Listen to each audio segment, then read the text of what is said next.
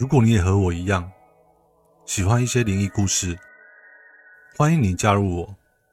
我的鬼话连篇，你不听不可。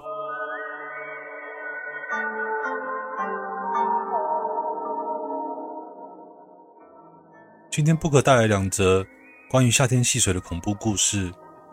故事一：一名网友去新竹内湾戏水，没想到当时一同在河上游玩的小孩。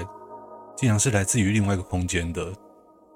故事二，表哥与表弟一同在水中发现了奇怪的人影，这个人影事后却对表哥做出了恐怖的事情，到底是什么事情呢？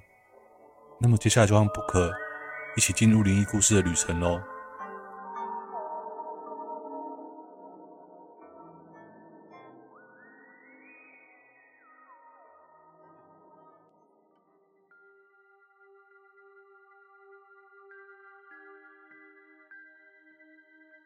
故事一：内湾鬼小孩。新竹内湾老街下面有条河，在我国小的时候，那边会有很多人在那边戏水烤肉。当然现在是规定不行的。还记得当时，我与外婆和保姆，还有其他哥哥姐姐们一起去那边玩。我是最小的一个，大哥哥和大姐姐都能去比较深的地方玩，但我比较小，所以被规定只能在浅的地方玩。虽然我不服气，但还是只能远远看他们玩水。但到了后面，我就趁大人不注意的时候，便偷偷的跑去找大哥哥和大姐姐他们玩。但我怎么找都找不到他们，便一直往水里面走。越往前走，水则是越来越深。渐渐的，水的高度已经慢慢的超过我的腰了。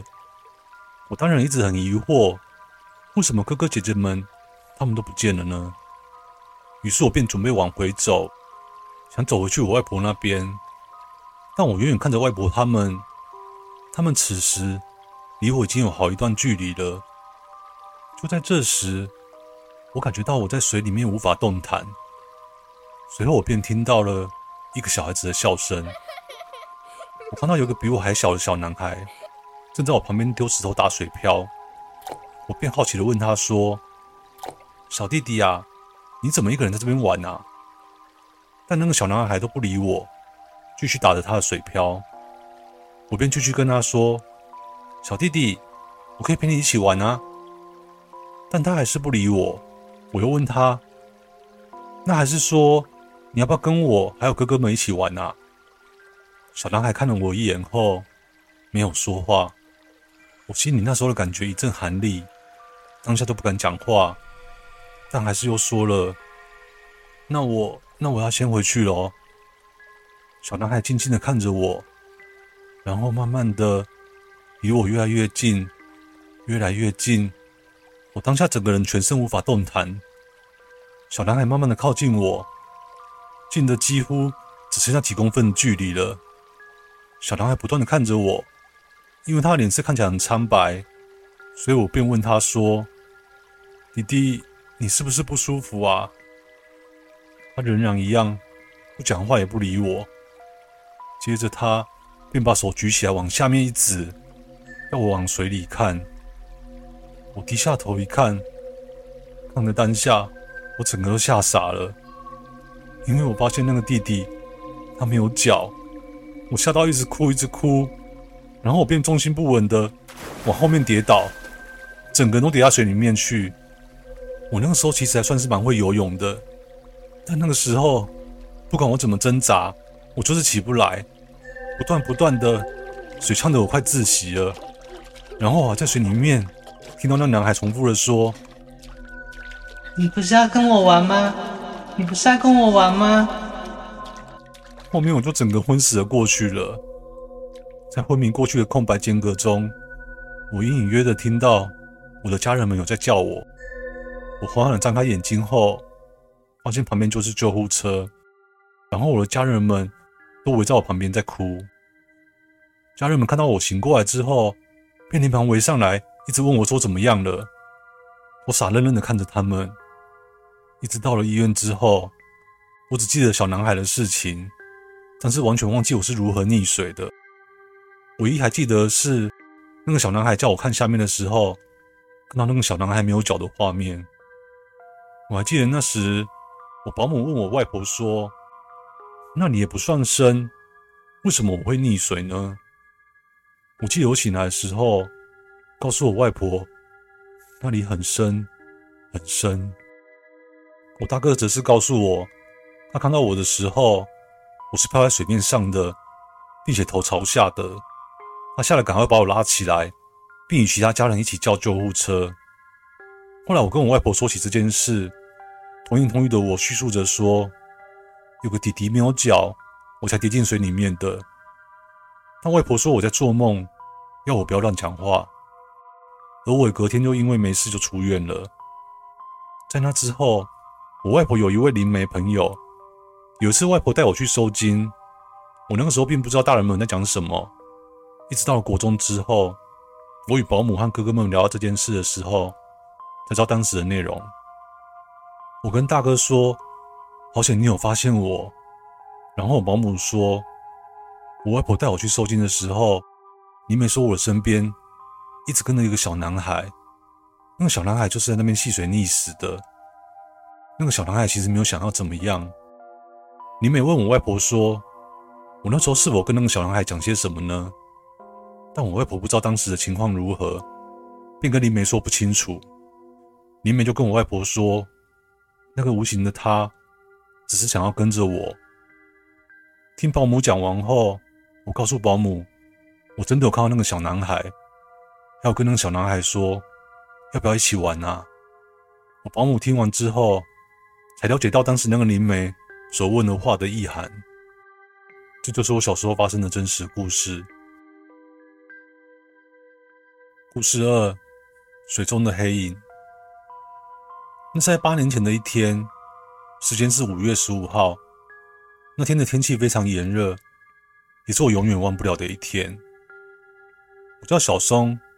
当时是读高二，那时候学校已经放暑假了，于是我便和就读国小二年级的小表弟阿文，计划一起去高雄，去找就读五专四年级的明谚表哥。喂，是表哥吗？我是小松啦，我和小表弟想要去高雄找你哦。表哥回说：“你们两个小鬼要放假了哦，要来可以啊，不过一切都要听我的哦。”我和阿文只要有得玩就好了，便很爽快的就答应表哥。于是让表哥约好了时间坐火车到高雄去，并由表哥开车来迎接我和表弟。到了表哥家后，我便贼头贼脑的问说：“表哥，最近天气那么热，有没有什么推荐的消暑计划？”表哥眯着眼说：“你们两个，真会选时间。我明天要和同学去玉里的溪边烤肉。”听说玉里溪是以水鬼著名的哦，好多人不明不白就在溪里溺水，然后就……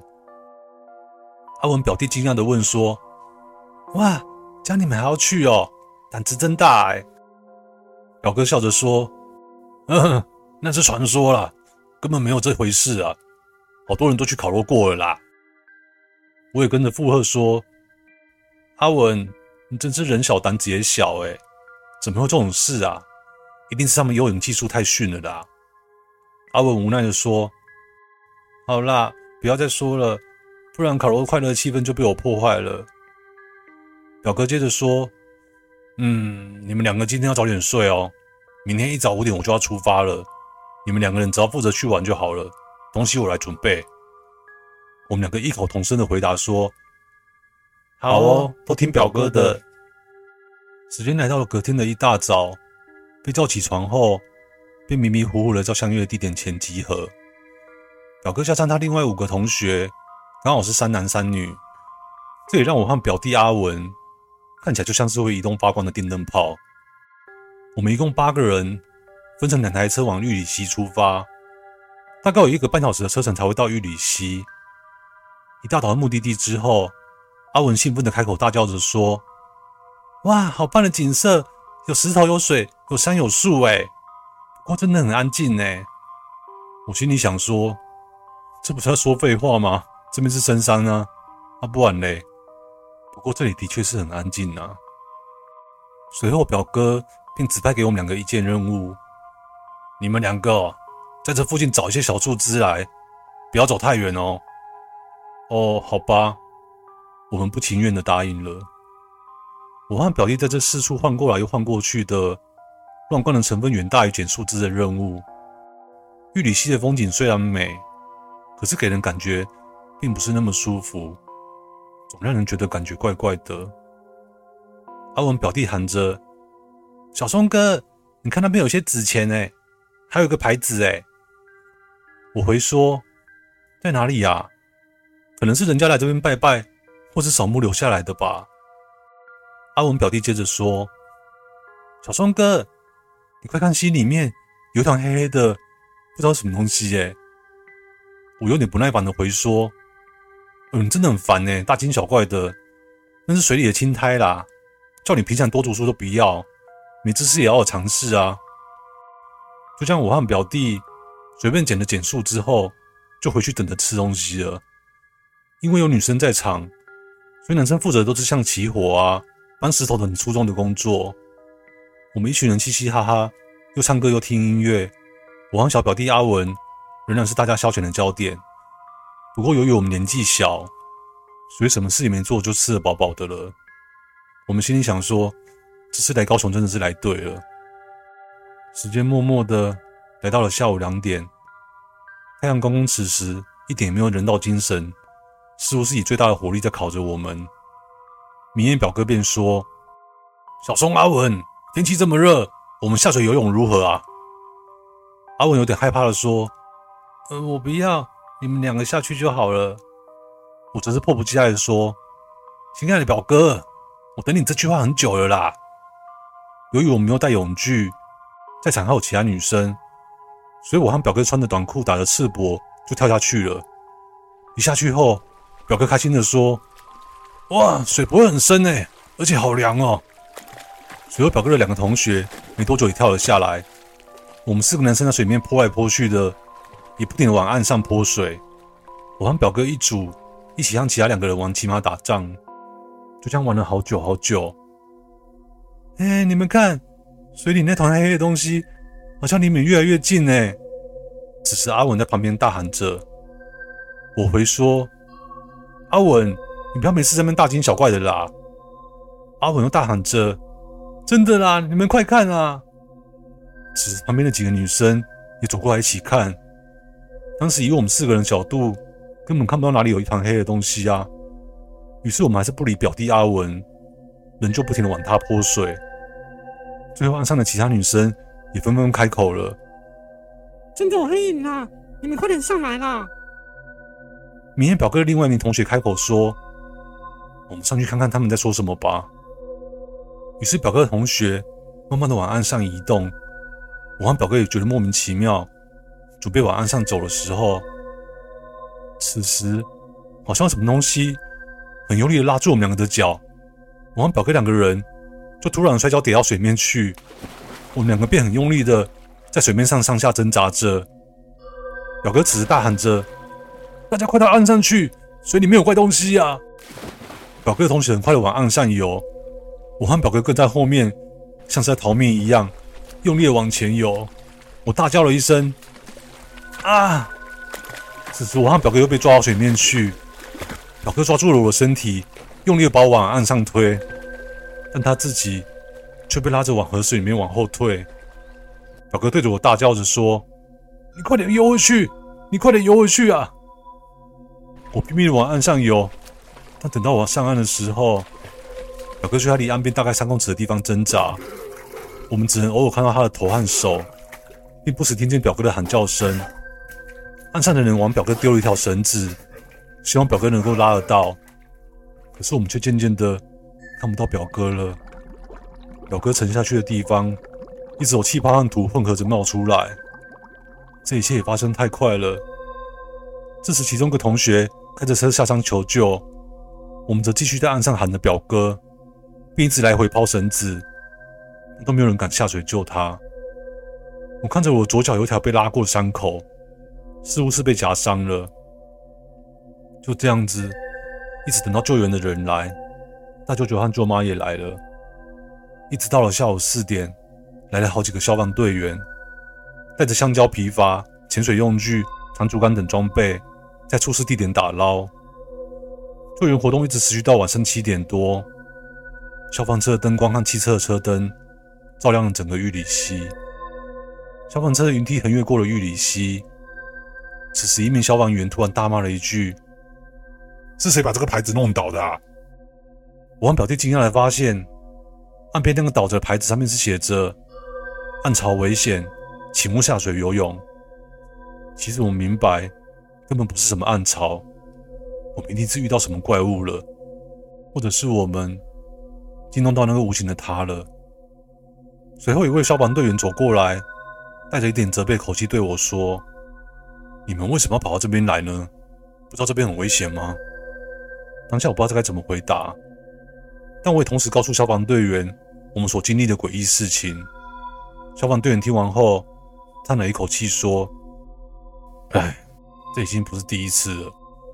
这水里的东西，我们也拿他没办法。”听消防队员的口气，似乎也间接证实了我们所看到的东西绝对不是幻觉。到了晚上八点多左右，我们大家便陆续被送回家去了。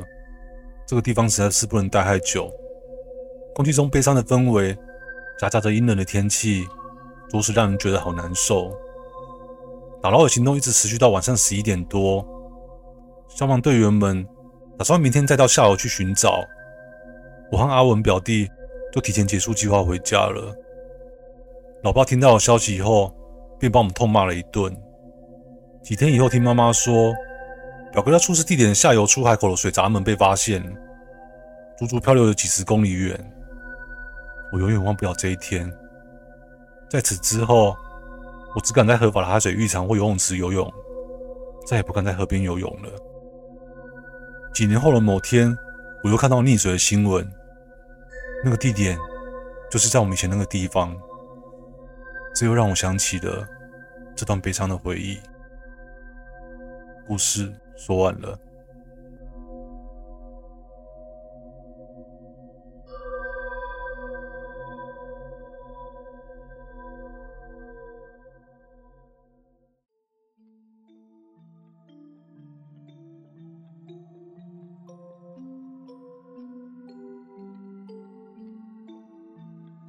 夏天到了，不可我也提醒大家，如果要到溪边、海边玩水的话，一定要多注意安全哦，尤其是溪流边更要注意天气变化。如果你们看见山上的天空已经开始乌云密布了，就要多提高警觉哦。因为如果山上下大雨的话，有可能溪水就会突然暴涨，所以务必要很小心。谢谢你们听我说故事，我是布克，我们下次见哦，拜拜喽。